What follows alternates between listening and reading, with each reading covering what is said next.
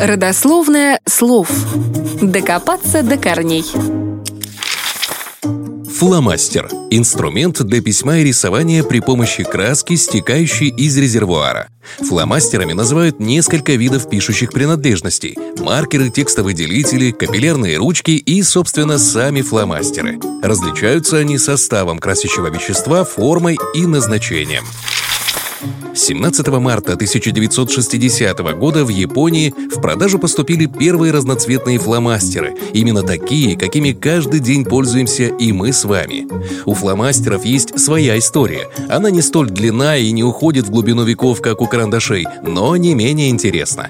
Историки до сих пор спорят, кто изобрел фломастеры. Дело в том, что у фломастеров в современном понимании были предшественники. Например, в 1910 году некий Ли Ньюман запатентовал ручку с наконечником из войлока, которую назвал маркером. Уже в 1926 году другой изобретатель придумал конструкцию, которая была аналогична вошедшим в моду авторучкам, но имела войлочное перо. Эту конструкцию популяризовал некий Сиднey Розенталь, но уже на два десятилетия позже.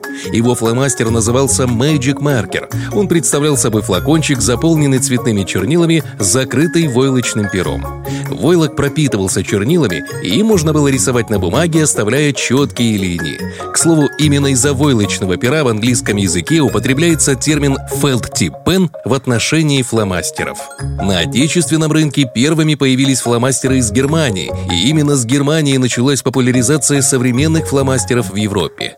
Это ручки с фетровым пишущим узлом, внутренний объем которых был полностью заполнен пористым гигроскопическим материалом и пропитан чернилами. Этот вид маркеров изобрел Юкио Хори из Токио, и выпускать их начали в Японии, а уже затем технология была привезена в Германию и США. После того, как фломастерами стали рисовать герои диснеевских мультфильмов, они обрели настоящую популярность. Но вернемся к этимологии слова «фломастер». Бытует мнение, что своим названием этот распространенный сегодня канцелярский товар обязан торговой марке Flowmaster. Под этим названием выпускались чернила, широко используемые в то время практически во всех фломастерах. Стоит заметить, что фломастер — это не всеобщее наименование. В каждой стране фломастеры называют по-своему, зачастую в честь самого популярного бренда. Просто со временем так получилось, что именно в нашей стране популярная марка Flowmaster стало именем нарицательным для войлочного маркера.